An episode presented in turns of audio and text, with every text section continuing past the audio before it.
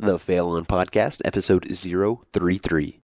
I've written letters recently that I'll go back and look at like a year later. So let's say something I wrote in like 2015, and I'll read it and I'll be like, you know what?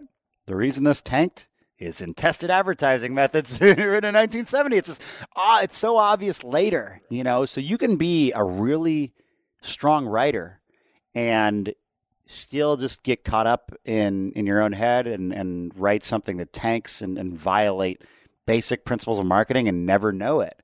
And that's part of the struggle of, of being a writer is that, you know, you're going to have your bombs and like sometimes you're hot and sometimes you're not.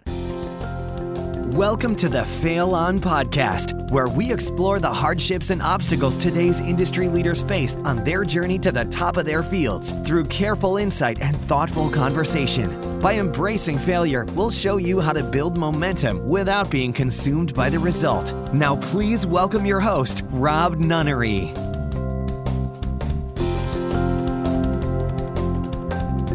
Hey there, and welcome to the show that believes leveraging failure is not only the fastest way to learn, but is also the fastest way to start a business, quit your job, and live a life of absolute freedom. In a world that only shares successes, we dissect the struggle by talking to honest and vulnerable entrepreneurs. This is a platform for their stories, and today's story is a good one. It's of Craig Clemens. Craig is a direct response copywriter with over $1 billion in sales yes, with a B. And he's currently the co founder of Golden Hippo Media. He got to start writing copy for Eben Pagan's program Double Your Dating, which grew to over $20 million per year. Since then, Craig has co founded three eight figure businesses in just the last five years in diverse industries ranging from nutrition to cosmetics to dating advice. We'll be discussing the value of mentorship and how Craig was able to get a world class education through a well known mentor to launch his copywriting career. Craig will go into the four part formula for what it takes to become the best in class at whatever you want to succeed in. And Craig lays down a 60 day challenge to help us make a lifestyle change that can become permanent and improve our lives. But first, luckily, all I travel with now is a backpack for one reason only. It's clothing from an innovative Toronto apparel company called Unbound Merino. They have clothes made out of merino wool that you can wear for months on end without ever needing to have it washed. So this means I can travel with less clothes since the clothes apparently clean themselves. So check out the show notes page for an exclusive fail on discount that you won't be able to get anywhere else. And of course, if you'd like to stay up to date on all the Fail On podcast interviews and key takeaways from each guest, simply go to failon.com and sign up for our newsletter at the bottom of the page. That's failon.com. Take us back to the first time that somebody gave you money in exchange for a product or service because that's usually like a big paradigm shift for people that are coming from like working for other people to actually creating something and somebody gives you money for it. What was that first time? Oh, yeah. Well, my first time, I didn't actually make anything. I made my first dollar on the internet doing affiliate marketing, Mm. which is, as you know, just kind of putting the pixels in the right places. Yep. So this is back in the days when people were using the method called Google Cash. Did you? No, hear about it's this? before my This days. Before your time. Okay. Okay. Okay. So So what is it? let me tell you about how it was when I used to market on the internet, son. Uh, so back in the day with Google AdWords, that was like the wild, wild west of internet marketing, and you could send visitors direct from Google when they're searching for, you know, how to win the slot machines in Vegas. Mm. If someone had a book on how to beat the slot machines, you could buy the ad on Google. And if you could grab search terms that people were typing in better than the business owner, you could send them to the business owner's site and get the commission from them. Got it. So people came up with all kinds of tools that would allow you to find like a million little search terms, you know, like not just like how to win at slots, but this would be like how to win at slot machine S. So if they like forgot the space between the E and the S, you know, and you might get one click a year on that, but that person would buy that freaking book, man, and then you'd get your commission, you know, which was usually fifty percent of the Right. uh, purchase price, something like that. So that's a real example. The first thing I ever promoted as an affiliate was a book called Slot Machine Secrets. Amazing. by Giancarlo Capuccio, uh, who is a, a still a friend of mine. John, what's up if you're listening to this? And yeah, that was on ClickBank, which Oh yeah. you know was a network where you'd go and find these ebooks that people were putting out, and you could just sign up for the commission program where you'd get fifty percent of the commission or whatever the merchant put out. Like, how'd you hear about Yeah. it? How'd you hear about the affiliate marketing? Like, oh, I can make money online. Like, where did that come from? Did you have somebody else that told you about it? Were you just searching online for something? Yeah, so at the time I was in the internet marketing space. I was working for Eben Pagan at his company, which did uh, dating advice ebooks. And we had people who would promote our ebooks as affiliates. And I, I saw them making a little bit of money.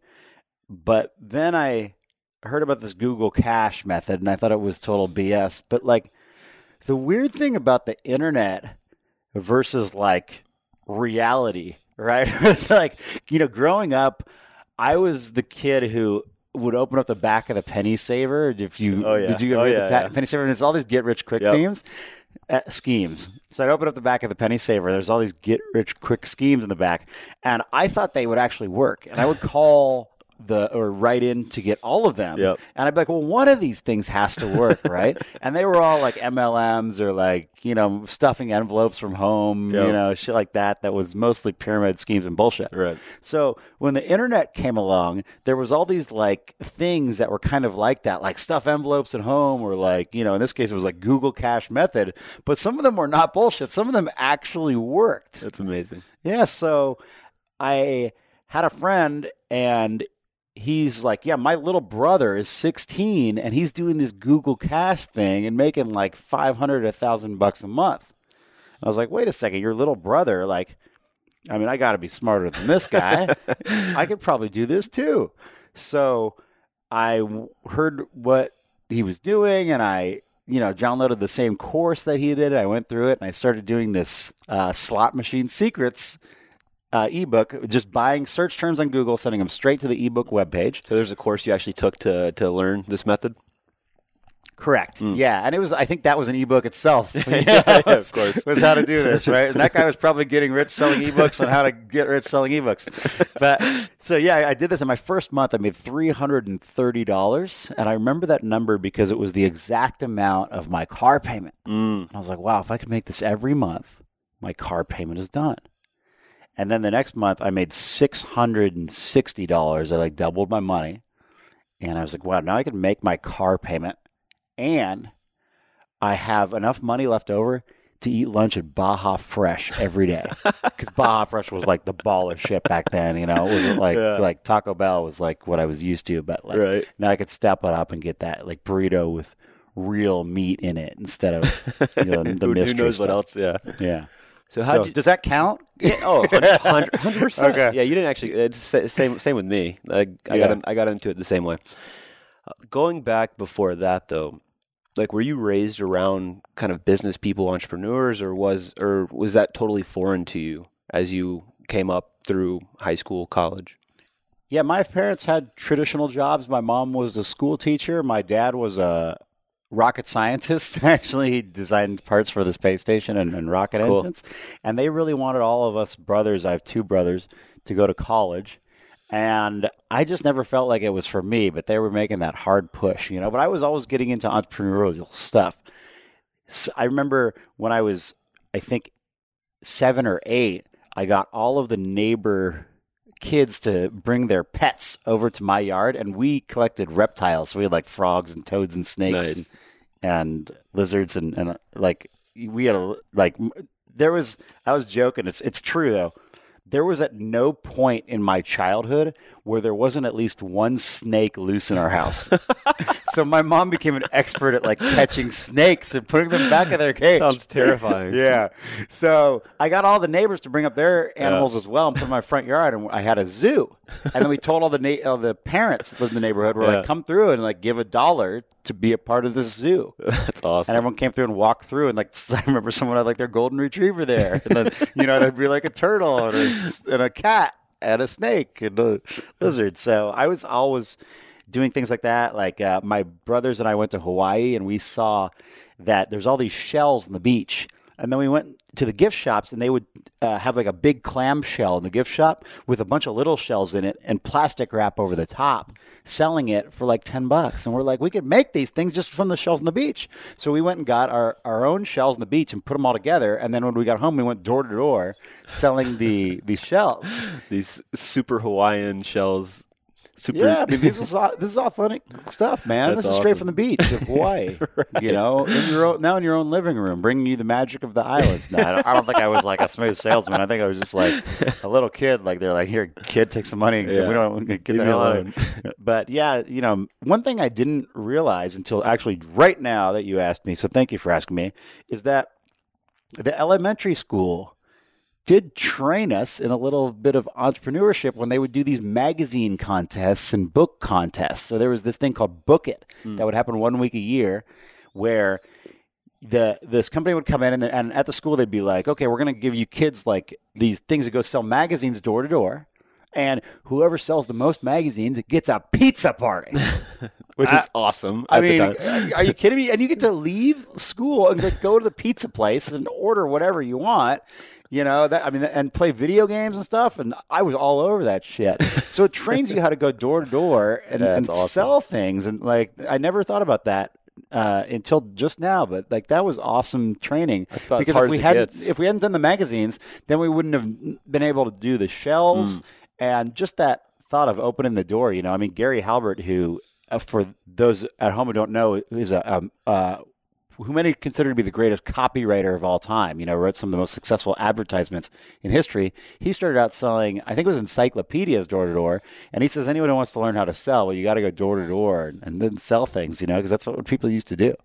So going from the first dollars you made, the three the three thirty, then doubled your money.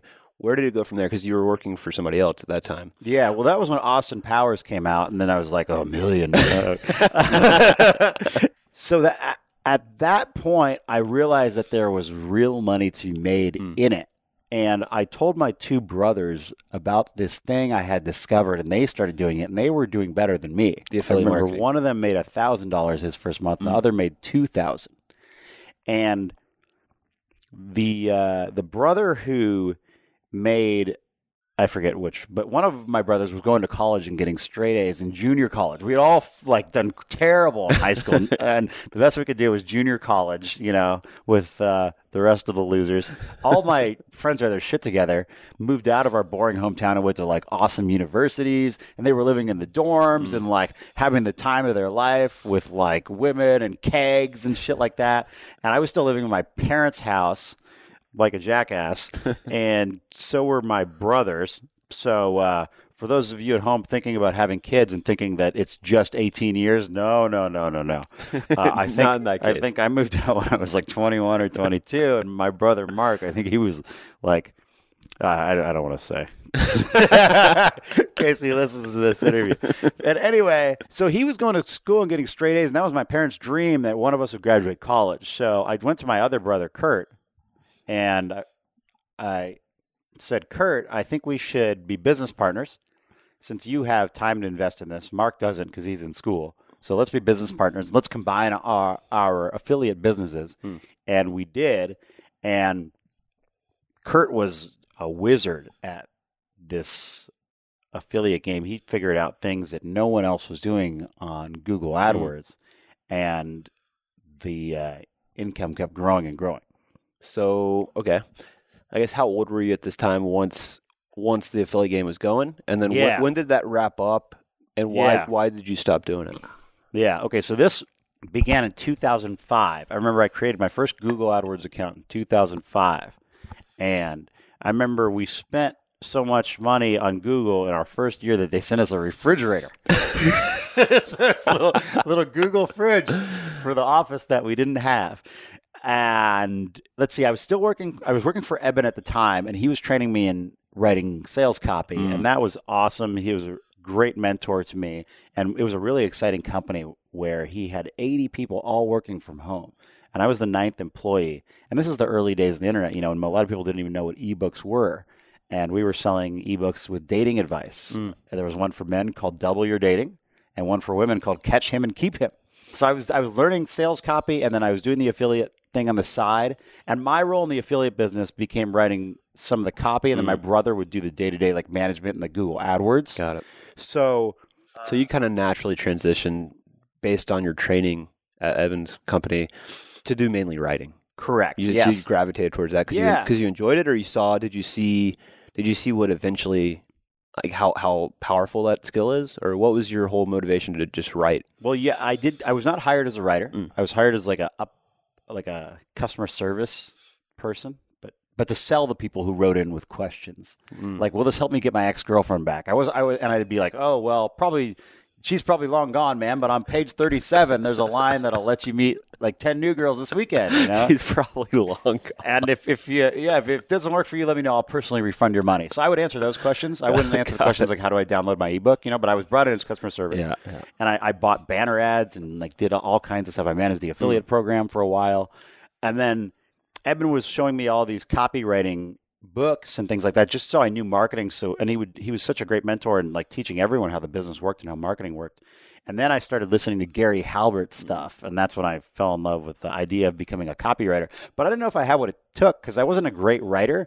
I think I'd failed English class in So high mean, in school. the traditional sense, yeah, yeah, it was not something I was like Yeah. big into, you know, but I liked talking.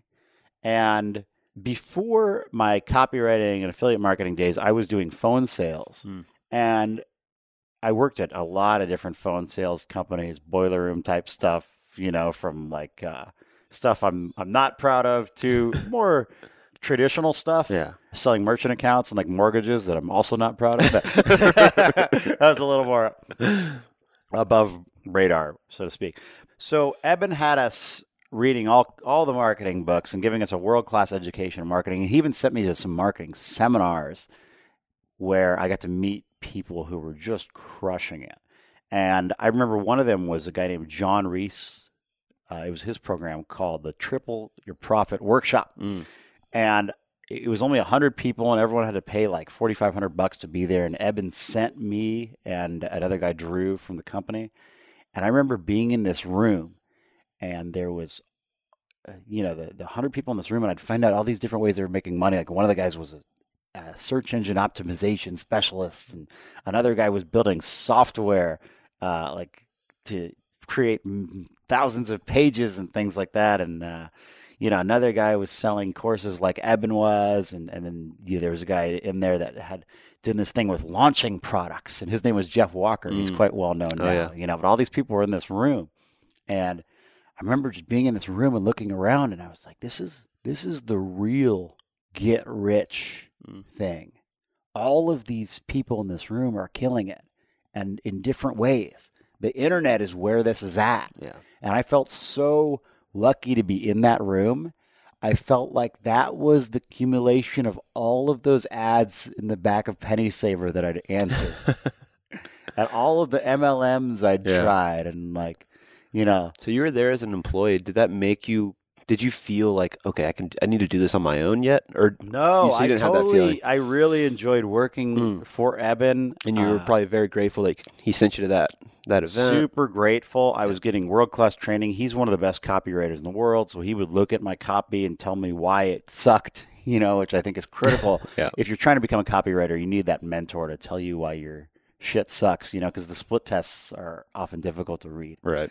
So yeah, that was invaluable. And I was doing the affiliate marketing on the at the time, like on the side. Didn't ever think that would become something that would make more money than the salary I was getting Mm. with Eben. And then, so just moving the timeline along a little bit. So, what was the transition like leaving working for Eben, and why why did you? Come 2008, 2009, the recession hit, Mm. and I got laid off. Got it. And, you know, the reason was that I was writing at that time most of the copy for the dating advice brands. And most of that copy had been written. There wasn't any new products coming out. So we had sales letters for all the products. And I had helped him launch his business development program, which is called Altitude, which is amazing business training that's still around today. But he liked writing that copy himself. Hmm. So I was no longer needed. So I got laid off. And at the time, my affiliate business was doing well. Were there hard feelings at the time? Like, were you upset? Well, you know, And was it unexpected? I guess. yeah. So the the thing that was a little odd is uh, he didn't tell me I got laid off. The money just the sto- the direct deposit just just stopped stopped getting coming. paid. Well, it was a troubling time for him because he had to lay off like half the company. Yeah, and you said he had a lot of employees, all remote, but like eighty. Yeah. That's okay. Yeah.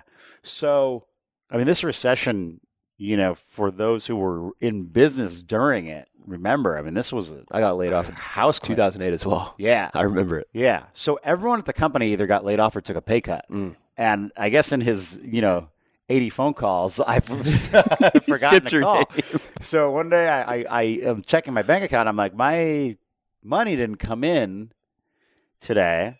And then I remembered I'd got some in the mail that said, like, do you want to renew your health insurance? And I was like, oh, shit. what's, Uh, what's I, happening? I, I emailed the CFO and I was like, "What's going on?" He's like, "Oh, uh, Eben didn't call you." I'm like, "No." So, so there, you know, I mean, we've since sorted it, but at the time, I was a- Upset. a, little taken aback. yeah. But at the same time, my affiliate business was doing well. That was enough to pay my bills at Mm. the time.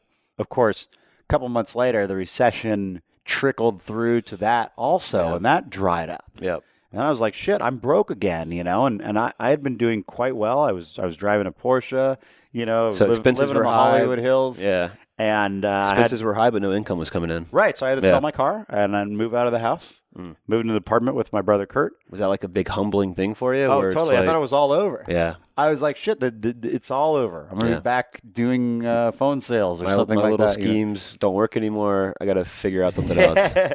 well, at this point, I mean, yeah, the the, I mean, Eben's business was a very legit business that was providing a lot of value Yeah, with the totally. training programs. Our affiliate business was, I wouldn't call it a scheme. However, the best way I've heard it defined is John Reese says, create a business, not a money maker. Yeah. Yeah. and the affiliate thing yeah. was a money maker. Hundred percent. Like we've talked about this. This is because that's the business I was in. And yeah, it- like tra- you're you're basically a traffic broker. That's that's what I was. We were traffic. a hundred brokers. percent. You, Yeah. It's not. You, you have nothing to sell, right? If you Right. stop, if you stop buying traffic, you stop making money. Right, and, And- that was what happened. Is we couldn't buy traffic anymore. Yeah. What happened at that same time was Google banned bridge pages, what they called, mm. which was the in between page Yep. between their advertising and the the seller. Right. And that was what we were doing at the time. Was we were just basically a traffic broker, a middleman. Yep. So yeah, Okay. So you're at this low point. You sell your car. You move in with your brother. You're probably feeling pretty crappy at this point. I would imagine. What's so? What's your game plan in your head? And you're like, go get a job or what?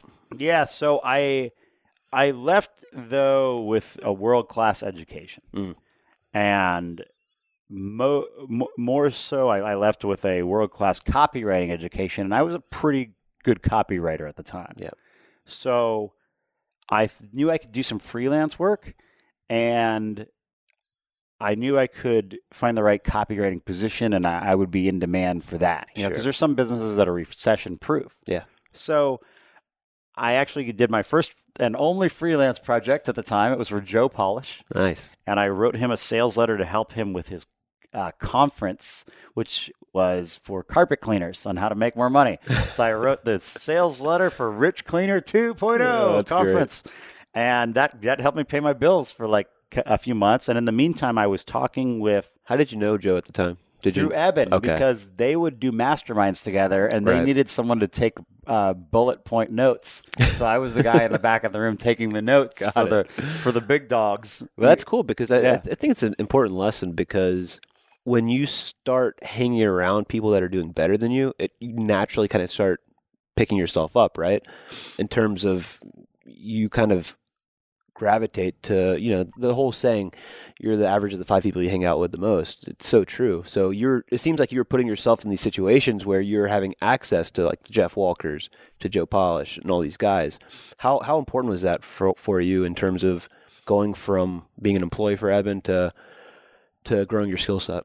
Oh, uh, mega! I I mean, I I would meet so many great people who had beaten the system, so to speak. You mm. know, who ha- hadn't gone to college or had started their own business or you know were doing doing their own thing, and that let me know that it was possible.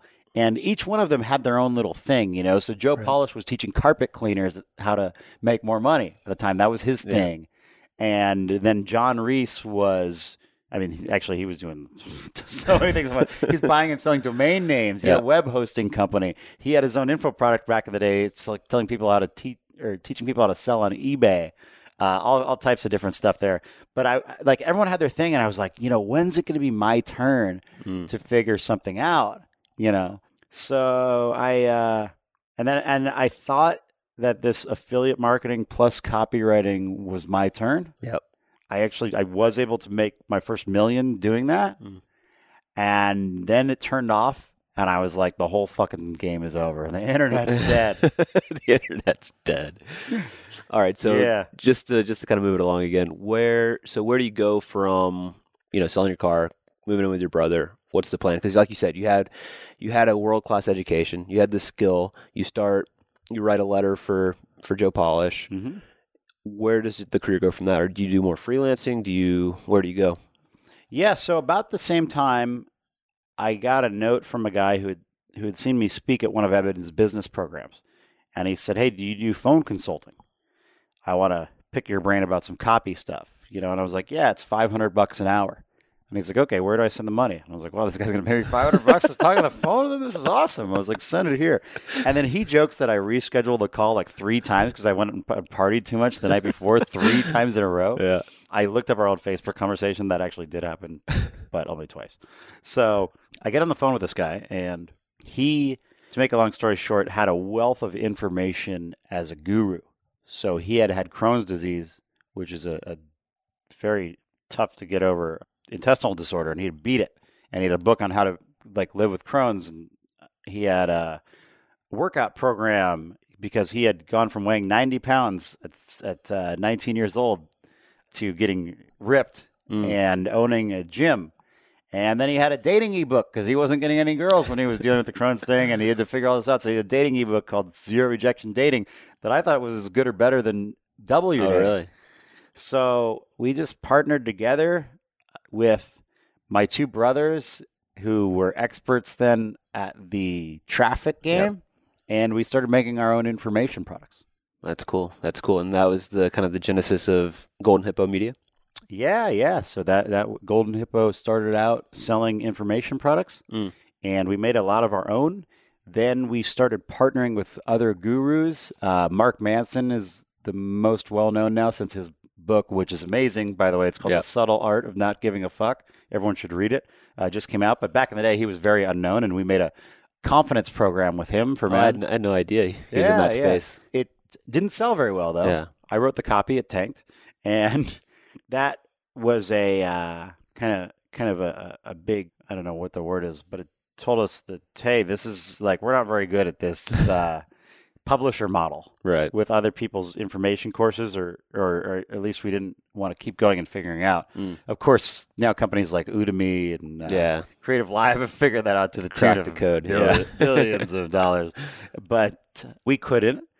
However, we were quite successful at selling our own products under Josh's name, Hmm.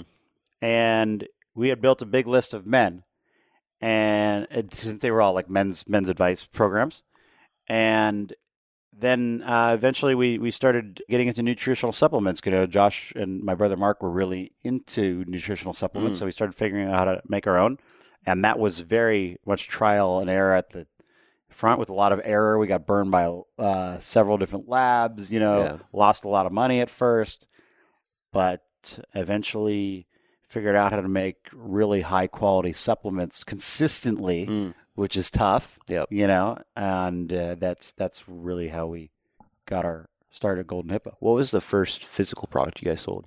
The first physical product was a uh, it was like a uh, men's vitality, like a uh, um, so my brother Kurt was going into these uh, men's forums, and he realized that all of these these older men were taking the same like five herbs to kind of like Mm. keep their sex drive alive, and they swore that these five worked, and he's like, "Why don't we just design a supplement with all five of these in one?" And we did, and I actually when they when they came to me like I was like, eh, I don't know, guys. It's it sounds like it's placebo effect Right. like I don't want to write copy for something that I don't personally believe in. And they're they're like, no, well, we're doing this, so you're either in or out.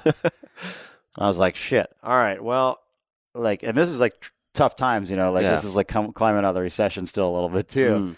I was like, okay, I guess I'll write the thing, but uh, you know, and then in the meantime, I started kind of like looking for other career opportunities and stuff. Right. Like for real, like I was talking to you know different people about going to write copy for them Mm. and, and like as an that. employee. Yeah, or partner, Sure, you know, sure. trying to figure something. But by this time, I'd, I'd had, you know, a lot of copywriting experience. Yeah. And we put those out and it sold well. And we had a thousand bottles, the first order. And then we're like, okay, those sold well. Let's order 10,000 bottles. So we went and this time we started getting pricing from different labs and Mm. like trying to get a deal, you know? right. and we found one that gave us a good deal and so we had them made and they were the bottles looked exactly the same and we sent them out and the customers started writing back uh, what is this shit? We're like what do you mean? It's it's the same thing you know? Like it doesn't work anymore. And we're like what whoa. And it was like uh, and then we realized so that no we took we took a bottle and we gave it to one of the companies that does third party testing Mm. and they're like, "Oh, these these ingredients aren't actually in there. No like, you guys got ripped off by the No lab." way. So they totally uh, the lab screwed us, Mm. and that taught me a couple things. It taught me one that these labs will screw you. You need to third Yeah. party test and like only work with reputable labs, and two. That shit actually worked. You know, it wasn't Yeah. placebo effect. Like the guys were That's actually crazy. really people feeling were, something. Customers are reaching out saying this doesn't work anymore. Yeah. That's that's nuts. Yeah. So then I, I brought, I was like, damn. So I started taking the stuff myself. and I, I remember like I was going to Australia with a couple buddies for a New Year's Eve trip. And I was like, guys, we got to take this stuff every morning. You know, this is like the fucking manpower stuff, you know? And so we just started taking it like every morning. And then after that trip, like two weeks later, both friends independently wrote me an email and they were like, hey, Craig, you got any more of that? that's awesome. yeah. So that was that was funny, but like that that was that was the the starter. We never really wanted to stay in that niche because we Mm. knew it was was small and we knew, we knew there was bigger things out there. And my brother Mark had started taking probiotics and Mm. was having good results with them, and that ended up being our next thing. Got it. And so you've you've done probiotics, the men's vitality, skincare with Beverly Hills MD. What what other verticals are you guys in? So th- those early days mm. was very much throwing things at the wall and seeing what was going to stick. Got it. You know, but Were you selling mostly with that with that? You had a list of a pretty big list for men, right? exactly. So that's kind of the Yeah. Focus. So we were doing a lot of you know warm list got it. type stuff. Got it. You know, which is much easier to sell than cold traffic, as 100%. as people know. But yeah, it's funny now. I I hire a lot of copywriters. And they'll be like, "Oh, I've got my, I've written this sales letter that's converting, uh, you know, To warm traffic. five percent or whatever," and uh, then you, you know you find out, yeah, it's all to uh, Yeah, a warm list, list because yeah. they don't understand the difference. That getting a new customer in the door for the first time is, you know, many many times harder oh yeah. than selling someone that's already on your list. So yeah, so back in the back in those days, we were very much just like experimenting and trying to figure something out. And once we were able to do this first supplement, got burned, lost thousands of dollars with that first lab, you know. And then the funny thing about that, just little side note, but it like never really makes sense to go to court because then you just pay the lawyers more money. So like everyone just gets screwed, you know. Just like Was that kind of the biggest failure in terms of uh, getting Golden Hippo going? Because that's, I mean, how much money was that? That was probably what, 30, 40, 50 grand for 10,000 bottles? that was that one stung a lot. Yeah. We later had one that was a seven figure dispute with the lab Ooh. that I I'll, I'll bring that back up in a, in a second and tell you Yep. that one. So we we're in this experimental phase, and then we realized that we had a, a, a nice platform for creating these nutritional products and bringing them out to a lot of people. You know, we could we know we could make a lot of impact if we got a great product Yeah. that was mass market, not so much like men's sex drive, but Right. something that would help everybody. And my brother Mark had started taking these probiotics and having good results with them, and I started taking them. And I had a big change. Like I, you know, I, I, was like having like bad digestion and like I was on the shitter like five times a day.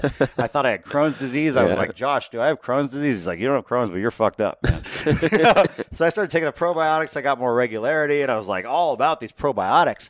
And then uh, I started studying why they worked and it's just fascinating like how much bad shit the food companies put in their food to get mm. you to mm. eat more of the foods yep. and it all just screws up your digestion and probiotics can really help balance that out so we put our heads together and we're like okay let's let's create a mainstream opportunity we have a platform let's create a great brand and let's try to be the red bull of probiotics mm. and let's get this probiotic thing out there and like make that our thing you know and that, that's what we did and we created a probiotic brand it was called Keybiotics. It's still around today and uh, still sells very well.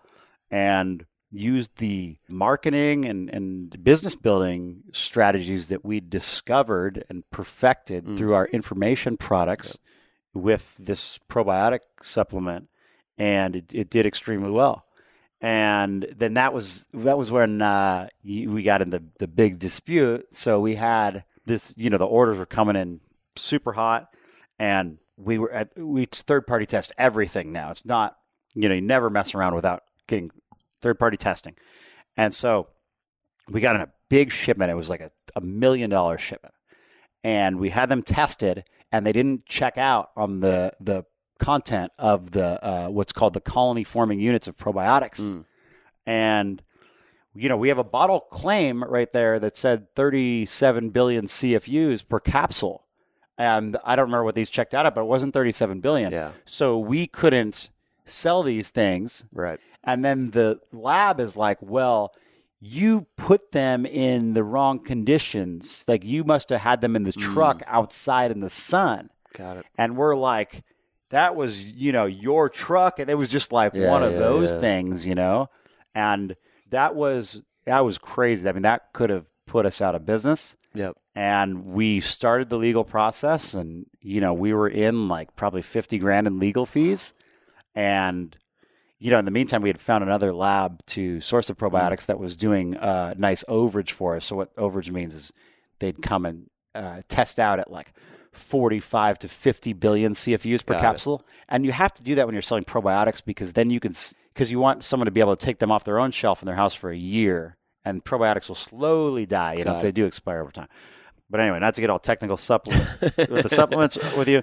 But yeah, then uh, we we were deep in legal fees, and the lab knew that they were wrong, and then they finally agreed to uh, once they saw that we were lawyered up, mm. agreed to uh, replace the order at like some sort of discount deal God. that we worked out. So I mean, we still lost, still six, ate a lot of money. Yeah, we still ate a six figure sum, but we didn't go out of business. Right.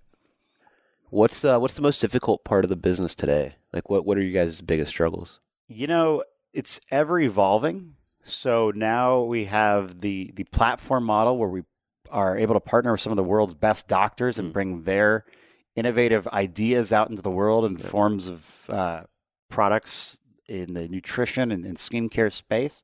So the the challenge used to be finding great partners. Mm. Now we're in the fortunate position where doctors come to us and we get to you know kind of pick and choose who we feel has the most innovative products to work with mm-hmm. and i would say that the, one of the biggest struggles right now is there's a lot of folks in our world in the supplement space that are not doing right by their customers mm. as well as skincare and you'll see a lot of them doing like the free trials, you know, where it's like, uh, you know, pay just three ninety five shipping, and we'll you give you a free bottle of the supplement, you know, which uh, was on the Ellen show last night, you know, which never actually happened. Right. And then they bill someone's credit card forever, and the supplement is like total like bullshit, also. Yep. And these folks just kind of ruin it for everybody. Uh, one, they give the customer a bad taste in their mouth, so the customer doesn't want to buy a nutrition product on the internet. got burned, right? And they start thinking yeah. even like a you know the, even the legit product like it's like the scammers are, are yeah. sharp. You know they can make them like look look good, and then the advertising networks don't want to risk having their customers get ripped off. Yeah. So MSN recently like uh, is, is stopped allowing skincare mm. because so many scammers were doing the uh, like the getting away with doing these free trial things that they're just like, we just need to stop skincare for now because too many of our MSN users are, are getting scammed. Mm. And that takes everybody out. You Yep. know, I mean, we have an amazing skincare brand called Beverly Hills MD with two of the top cosmetic surgeons in Beverly Hills that, you know, we've worked our, our butts off to formulate these best in class products that people love. I mean, if you Google the reviews of Beverly Hills MD, they're like amazing products. Yep. And we, we go to these networks and we're like, hey, you know, we, it's like we're a legit company. This is our products. They're doctor formulated. D- Do a test order. Try the products Mm. yourself. Go look at all of our reviews. You know, if you want to interview our customers, like whatever you want. Like this is, you know, like this is our stuff. We're really proud of our Yeah. stuff. Like, Sorry, we don't take skincare. It's Man. not you. It's Yeah. just you know. So that's been been a real challenge lately. What uh, what do you guys have coming up that you're excited about? Any new products in the pipeline? Well, something that we just did that I'm really excited about uh, was we just helped one of our doctors with his uh, a launch of his book. Hmm. So we're partners uh, with a doctor whose name's Steven Gundry, and he is a f- acclaimed heart surgeon who's done more heart surgeries on infants than anyone else in the world. He is an inventor of a device that's used 90% of all heart surgeries. He was just a, a badass heart surgeon. And then he resigned from chairman of Loma Linda University uh, heart surgery program to practice restorative medicine, which is healing people through nutrition. So he just released a book called The Plant Paradox that we were really uh, excited and, and honored to help him get out uh, into the world. And the Plant Paradox is all of his strategies for uh, better diet around longevity and healing your issues so you don't end up on the operating table for heart surgery. Sure. You know, so uh, we got our team together and, and you know helped him with the marketing efforts with that, and we were able to get him on the Octagon, which is the table in the m- middle of Barnes and Noble. Yeah. You know, and uh, it debuted at number two in the New York Times bestseller list. So Amazing. that was super exciting, and that uh, also let us know that you know we've got some chops now when it comes to getting books out in Yep. the public and getting people to take a uh, you know. Uh, so you guys were actually doing ads for the books, or no? I don't want to get into our secret sauce in the books. we were doing a lot of stuff, Sure, man. We, sure. we were we were. It was really exciting because we were able to do all sorts of innovative things and, and figure things out. It's a very different model because you know the book sales go through Amazon and Barnes and. Noble, so they're not coming through our own uh, method. But yeah, we did some some interesting stuff, and you know now now we have the chops that. Uh, you know, I, I was actually just uh, after the bestseller list came out, I wrote our doctors at Beverly Hills MD. I'm like, hey guys, you guys should need to come out with a book because Step up, we can guys. help get Yeah. get your knowledge in the hands of a lot of people. Yep. Because like if you've, uh, uh, I know you've seen our, our products online, and I don't know if you've seen the the doctors. Yep. But like when I first met the guy. Uh, I, I wasn't like, let's go into business. I was like, dude, tell me what you do to take care of your skin, man. Because like, you're 40 something years old face, and you look like you're like 22. I want to know. And, Right. Like he told me his skincare routine, and like I Yeah. use you know his tips and things like that. So like I- I'm excited to get there. Like it, yeah, I'd be really excited to help them get a book out in the world too. And now we know we know how to do that. So so that's been fun. Yeah, just uh, just growing the team. Also, you know, like I, I still do a lot of the copywriting myself. Yeah. Uh, however, I, I'm fortunate that we have got what I think is the best team of young writers in the world, Mm. and I get to work with these guys every day. And now I'm like their Eben Pagan. You know, I personally That's like awesome, yeah. mentor these Full circle, guys. and, right? like, yeah, I tell them when their copy sucks, and I tell them when it's good, and like we just have like a really like tight knit group where we're just like doing like a lot of sharing and uh, like really like helping to uh, make the biggest impact with these these products Mm. that we really believe in. So. Uh, How big is the team? No, uh, the copywriting team is right around 20 Okay. people. Yeah, you, you never have, uh, you always have a lot of churn with the copywriting team, you know, because some people come in and find out it's not for them. But yeah, we've got some guys that have been with us for a while that uh, I, I- I just love it because like they're they're making great money Mm. and they're learning. Like you cannot get this education anywhere, and that's what w- was like the biggest blessing in my business life was getting hired by Eben and Yeah. getting to work under him and with that exciting team for five Yeah. years. You know, you can't get that in college, man. I Yeah. learned so much, and like I, I, I- got a letter from one of our employees recently, and he just it was like you know just thanking me for putting this educational environment together, and that meant so much to me because that was what I had with Eben, and that's mm-hmm. what we've strived to do is make this world class training. You know, so like if someone comes through and, and ends up working at Golden Hippo and they just absorb the knowledge that's like in the room. Yeah. I mean, they're going to walk out of there knowing things that no one else in the world knows about marketing and copywriting and positioning and branding, and they'll be able to, to like write write their own way the rest of their life. I think it's a interesting point that a lot of people don't don't think about is if you're interested in getting into business, oftentimes the best route is going to work for somebody that's a small smallish team that you have direct access to, you know, the the founder or the president or the CEO because Yeah. then you have you have direct access, you, you're surrounded by a lot of people doing cool things and you're in a startup environment. Totally, man. And and it's just like I, I see a lot of folks in the like marketing space trying to learn on their own and mm. at home and like around their other job. And like I think that's awesome. I th- I, I don't want to discredit anyone trying Yeah. to learn because that's freaking rad that like people are getting getting out of the rat race mode and try and getting a learning mode. But like if you can immerse yourself into an environment where it's like what you do and you're getting paid to do it, it's like uh, just completely uh, a priceless experience that's going to give you the best education. You know, I, I, I see a lot of folks trying to figure this out on their own, and it's just a much slower process. Yeah. It- it- it- when you're immersed in that environment and you can do that, you're you're in hyper growth mode. Even if it doesn't feel like it, you're learning at so much of a higher pace. And like I see all these like you know in the copywriting forums, I I, I see people that are like coming up like doing reading the books and you know handwriting the the Mm. Yeah. letters Yeah. and like the t- traditional things that people do from copywriting. And I'm sorry, but there no one's getting as good as the guys that are at Golden Hippo. Yeah. yeah, yeah, yeah, you're doing it. It's- yeah, that's that's uh, the same thing was true at Eben Pagan's company, you know, and like Mm. uh, the same thing is like if you look at the the, the real the real greats from the the generation before us. Yep. You know, like uh, David Deutsch or Gary Bencivenga Mm. or uh, Clayton Makepeace. Uh, actually, I'm not 100% sure about Clayton, but I know David Deutsch and Gary Bencivenga started at ad agencies. Mm. You know, they both worked at Ogilvy Mather and like went through the ad agency thing. I mean, Gary Bencivenga worked directly under John Caples, Mm. who's a great, uh, he's got some great books out that people interested in copywriting should get into. Yep. So yeah, it's that immersion, man. It's like, and I, I, I was thinking about this. I was like, what does it take to become the best in class in what you do? Hmm. And I came up with a four part formula. And I know this is true in copywriting. I put this post out there on my Instagram. Yep. And I was, I wanted to know if other people in other industries felt the same way. Hmm. And and it turned out it was. I had like even a DJ wrote me and he's like, I produce music and this is the same thing that allowed me to get good. That's cool. So here's the four part formula. All right, it's immersion. It's being around that stuff like full time, mm. you know. And even when I was working for Eben in the company, I wasn't listening to music in my car. I was listening to marketing programs. You know, I was listening to audio books by Jack Trout and Al Ries, you know, on branding and positioning Yeah. and things like that. You know, it was just full immersion for like three years, right? The next thing is doing it. All right. So Eben made me a challenge when I worked for him. He's like, if you write 10 pages of hard hitting copy every single day, and it's it's like quality converting stuff, I will make sure you're making six figures a year.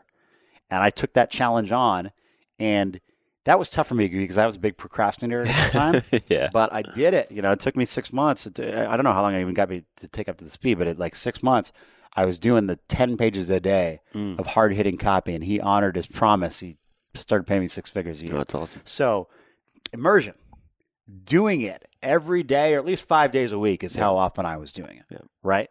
Mentorship. You need someone to like tell you when you're doing something right and when you're doing something wrong. And that can't come from, from a book. Yep. It's got to be someone reading your copy. Or with my DJ friend, he said someone listening to his music and being like, hey, maybe you should consider trying this, you know, when you blend things together or something like that, you know? So that mentorship, right? So those are the, the three things. And then time, Mm. time doing that shit. But my theory is that if you do one, two, and three, if you immerse yourself, if you do the damn work at least five days a week, Yep. and if you have the right mentor, then all you need to do is put in the time and you're guaranteed to become world class. Mm. And how much is that time going to be? It's going to be different for different people, but it's going to happen, you know? So I went through different evolutions in my writing. It took me six months to get to the point where I could write really strong email copy. And that email copy could be sent out to a warm list, which, as we know, is the easiest way to sell, and bring in a good amount of sales. Right. You know, and that that was it was it was about uh, three months or so bef- before I wrote something that Eben would even mail out. Oh, wow. My first copy sucked, Yeah. man. You know, like you know, and then uh, it took me a few more years to be able to write like longer form sales letter stuff. You know, and it probably took me, I mean, five years to be able to write captivating openings to sales letters, which Mm. is the hardest part. Is you know getting getting that opening on a long piece. You know, and now I've I've been fortunate to write a lot of sales letters that have been I think some of the biggest, Mm. but I still bomb also. Right. You know, so I still have my mentors and peers that I send copy over to, and I'm like, hey man, this bombed. Like, don't tell anyone, but no, I'm I'm totally totally open with the fact that like some of my shit tanks, you know, still even to this day.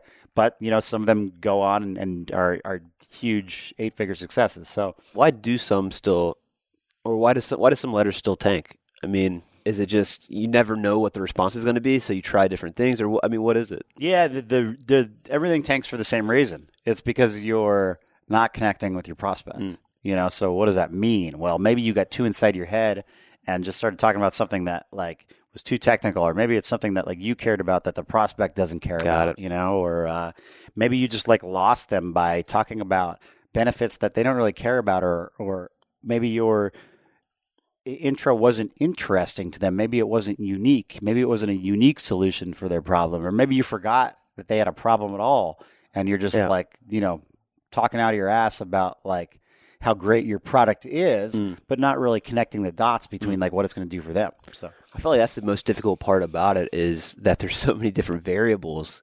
You know what I mean? Between like, there's different parts of the letter. Like, is it the intro? Is it this? Is it this?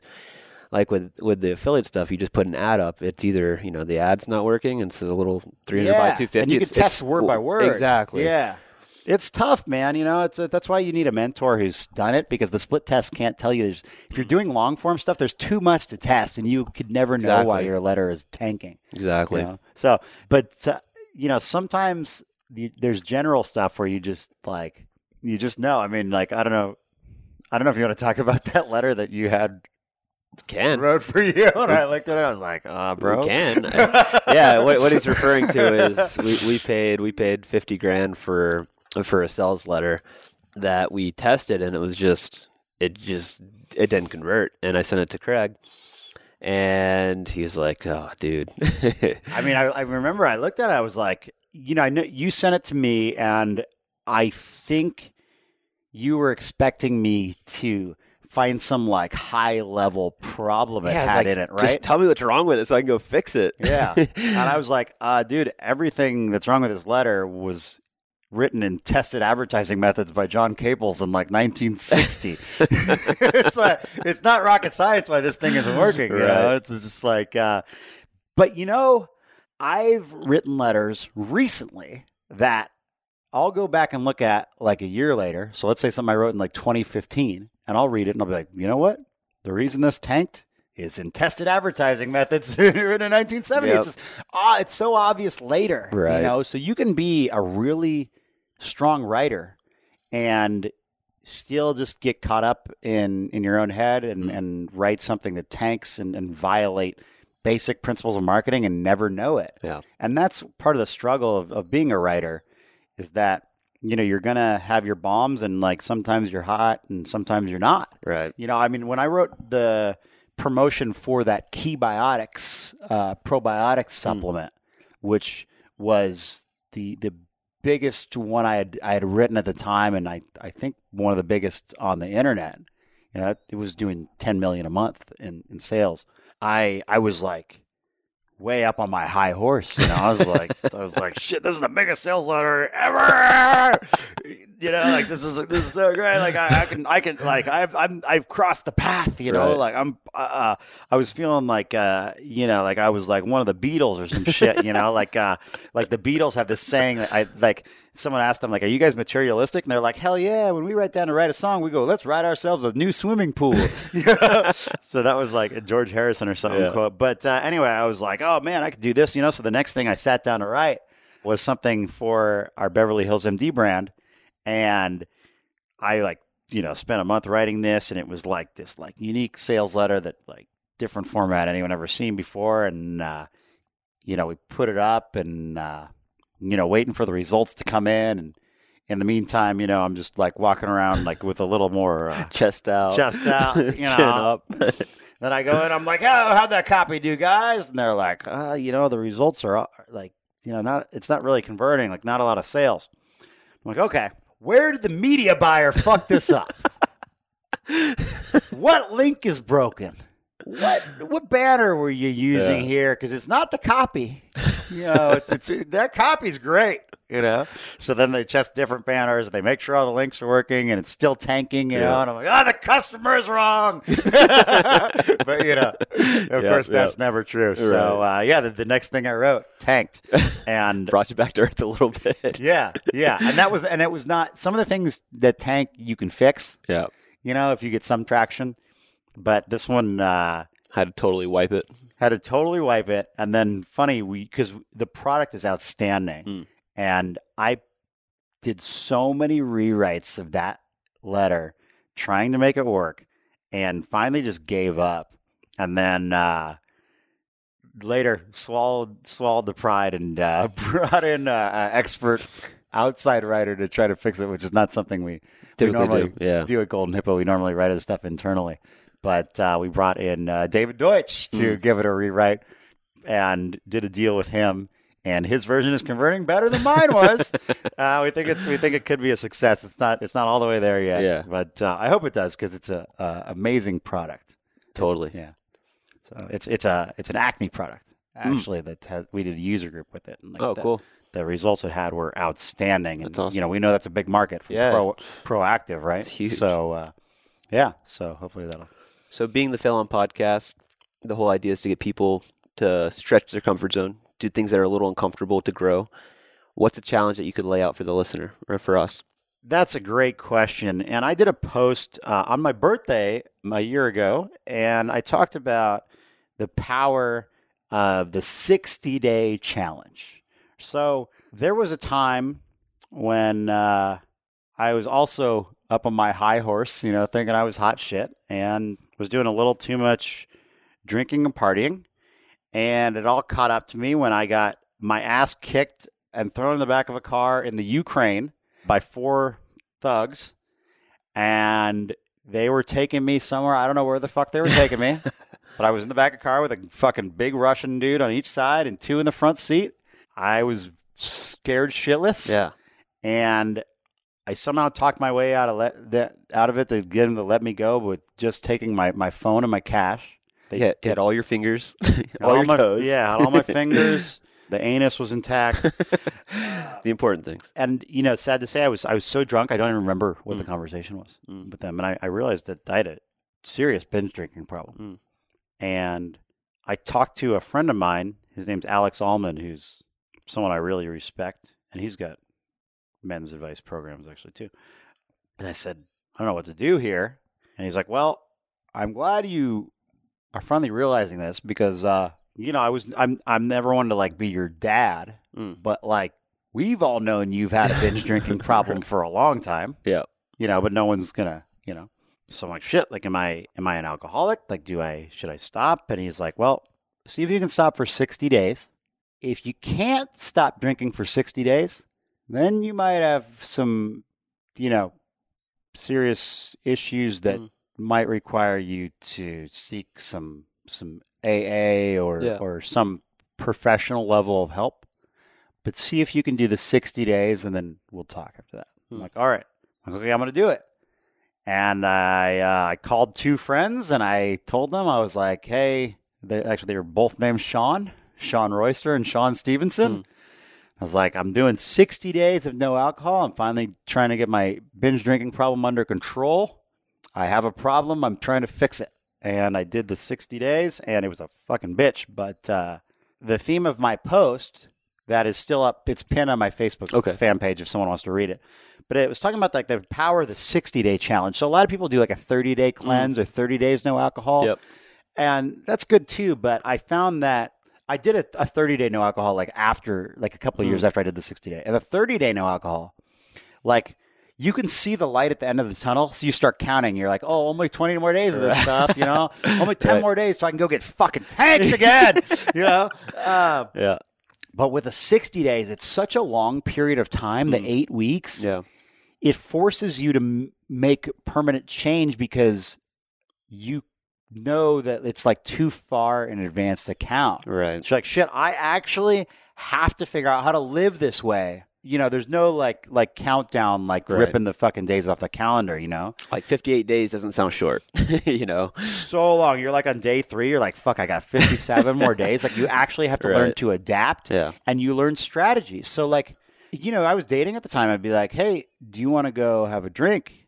And like, girl would say like, well, you don't drink. And you got to know what to do in those Yeah. situations. You know, like, do you have a club soda or do you find a different date or something like that? You know. Mm. Whereas if it's like 30 days, you can be like, oh yeah, I'll be back drinking with you soon. Right. You know, but like Right. with 60 days and you meet them in week one, Yep. you know, like Yep. you got to like figure out something to do for the rest of that. So it forces you to make that lifestyle change. Mm. And I put this challenge on people. I say, pick the thing you want to change about yourself and give yourself a 60 day challenge on it. So if that's starting to work out, you know, don't do like a 30 day Yeah. because then you'll just fall off the track. Do 60 days and commit to that. Hmm. And then it's so much more likely to become a permanent lifestyle change. I don't think it's like double. I think it's probably like 10x more likely to Yeah. become that. Love it, man. Yeah. So I would say, yeah. But so my challenge to the readers is, is pick something. It doesn't have to be alcohol. It Mm. could be uh, Like you said, working out, it could be. nutrition. Yeah. You know, kicking the fried foods or the gluten or Mm. whatever it is. You know, it could be porn. It could be drugs. It could be. Uh, I mean, you know. We got all kinds of ways that we're fucked up that we don't want to talk about, but everyone's got a few. Don't feel bad. So yeah, give yourself 60 days to conquer it, and I think you'll find some real lasting change. Love it. Thanks, dude. Yeah, Thanks for pleasure. thanks for joining me. This has been a lot of fun. All right, so you can find Craig at Craig Clemens on Twitter. That's at Craig Clemens. And for that spelling and all the links and resources Craig and I discussed, including more information on his businesses, it can all be found at the page we created especially for this episode. That'll be at failon.com slash 033. And next week, we are sitting down with James Swanwick from being an anchor on SportsCenter for ESPN with no experience, by the way. It's a crazy story.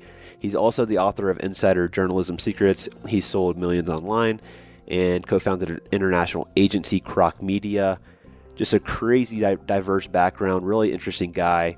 But he'll be sharing his first entrepreneurial experience performing interviews with Hollywood stars how he landed a job of being an anchor for SportsCenter, like I mentioned, with no experience, and after bombing the first audition. And we go through a lot more. Don't miss it. It's a good one. And if the podcast is providing value to your life, please email me at rob at failon.com and let me know what your biggest takeaway from this episode was with Craig. And I'm sure he'd love to hear it as well. And as I continue to build out Failon with the goal of helping employees become entrepreneurs to create absolute freedom, I'd be really grateful for a couple things that might seem small, but they actually matter so much. Subscribing to the podcast takes a single click and helps the show get found by more people. And obviously, when more people can find the show, it means it can help more people, which means in return, you're helping more people by simply subscribing. To subscribe and rate and review the podcast, really easy. Just visit failon.com slash iTunes or failon.com slash Stitcher. That's all for this episode of the Fail On Podcast. For more resources, show notes, and action items to help you find success in your failures, sign up for our mailing list at failon.com. For more actionable inspiration, we'll catch you next time right here on the Fail On Podcast.